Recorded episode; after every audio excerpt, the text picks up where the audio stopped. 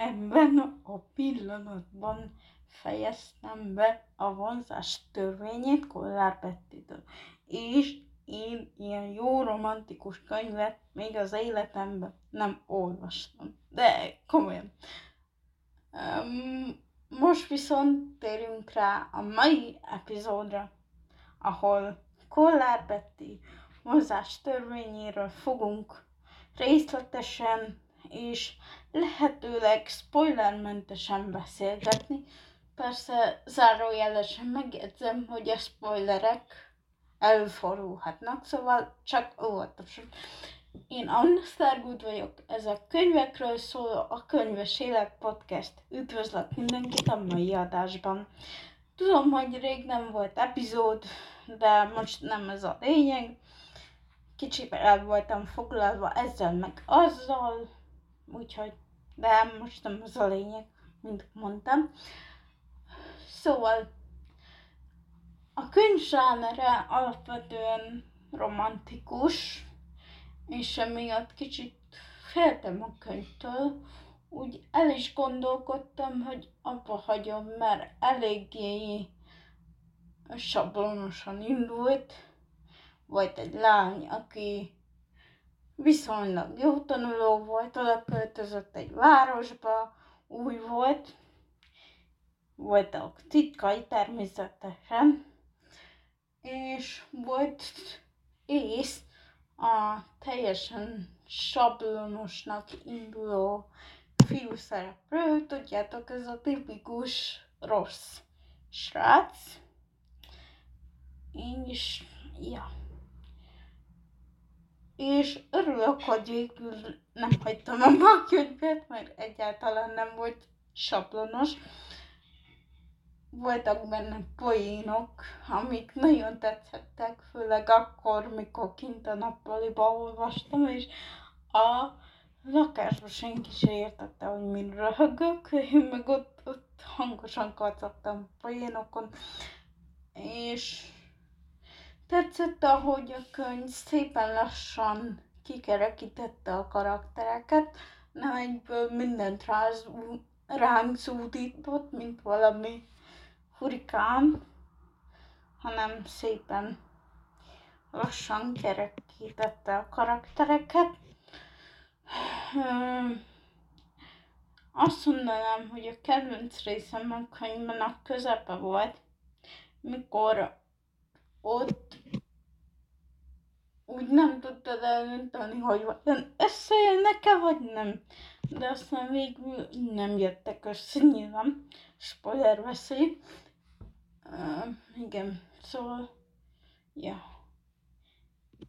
És tetszett, hogy so- viszonylag sok volt vele a párbeszéd, és rövid voltak a fejezetek, mivel így gyorsan tudtam haladni a könyvvel.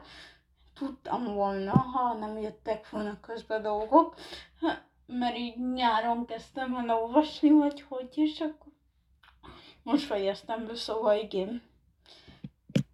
De alapvetően gyorsan ki lehet olvasni, mert nagyon jó könyv, nagyon jól vezeti a fejezeteket. A fejezetek viszonylag rövidek, persze voltak benne hosszúak is, amik néha kicsit megzavartak, mivel olyankor most így volt egy két oldalas fejezet, aztán van egy öt oldalas, vagy ez egy kicsit zavaró volt, de alapvetően szimpatikusak voltak a karakterek, még ész is, és nagyon örülök, hogy végül nyomtatásban is meg tudtam venni a könyvet, mert én a Wattpadon kezdtem el, nem is olyan rég, talán a megjelenés előtt fél évvel olvasni, hogy, hogy nem tudom, lehet, hogy tavaly talán, vagy nem tudom, szóval valahogy így.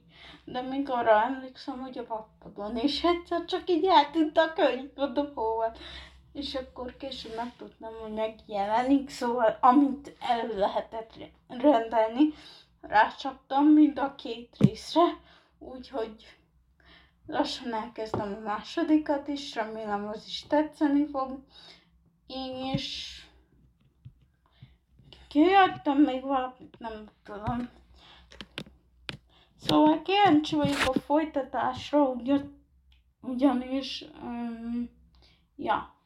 Szóval összefoglalva a történet, um, nagyon jó volt, elképesztő volt olvasni, ahogy a karakterek szépen lassan összeállnak, ahogy a sztori összeáll egy egészé, ilyen naplószerűen volt megírva, pedig olyan szinten naplószerűen, hogy néha be voltak dátumozva, és ez nekem kifejezetten tetszett, mert ugye azzal indult a történet, hogy Rahati, vagy mi az ész meg,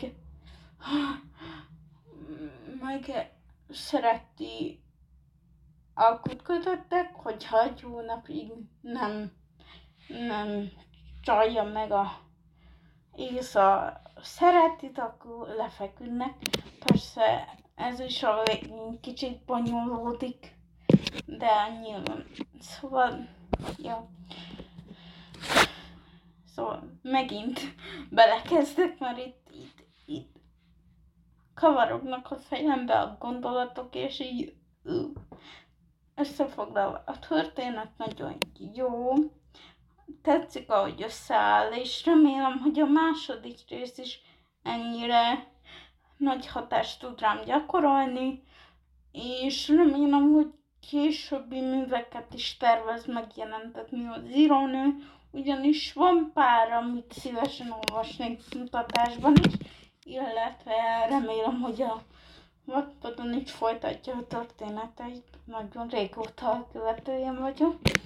Um, Szóval csak ajánlani tudom ezt a könyvet, mert borzasztó jó, és, és ajánlom, hogy a második része együtt vegyétek meg, mert nem bírtok vele leállni, és köszönöm. Szóval, um, és újabb összefoglalás, már megint, szóval... A történet nagyon jó, és mindenkinek csak ajánlani tudom. A fantasztikus karaktere, fo- fantasztikus fogalmazás, feltűnőbb helyesírási hibát egyáltalán nem láttam, és fantasztikus a szerkesztés is.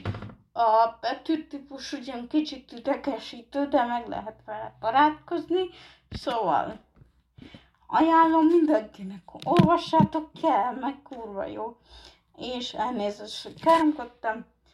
Én Anna StarGood voltam, és remélem, hogy ez az epizód se tántorított el attól, hogy tovább hallgasd a Könyves Élet, a könyvekről szóló podcastet, mert jelentkezni fogok adásokkal. Próbálok rendszeresen, de nyilván nem sikerül, ha pedig támogatni is szeretnél, van rá lehetőség a ko-fi pont com per Anna StarGood oldalon, lent lesz az epizód leírásában. Kérlek, támogass, mert az nekem rohadt jó. Viszlát!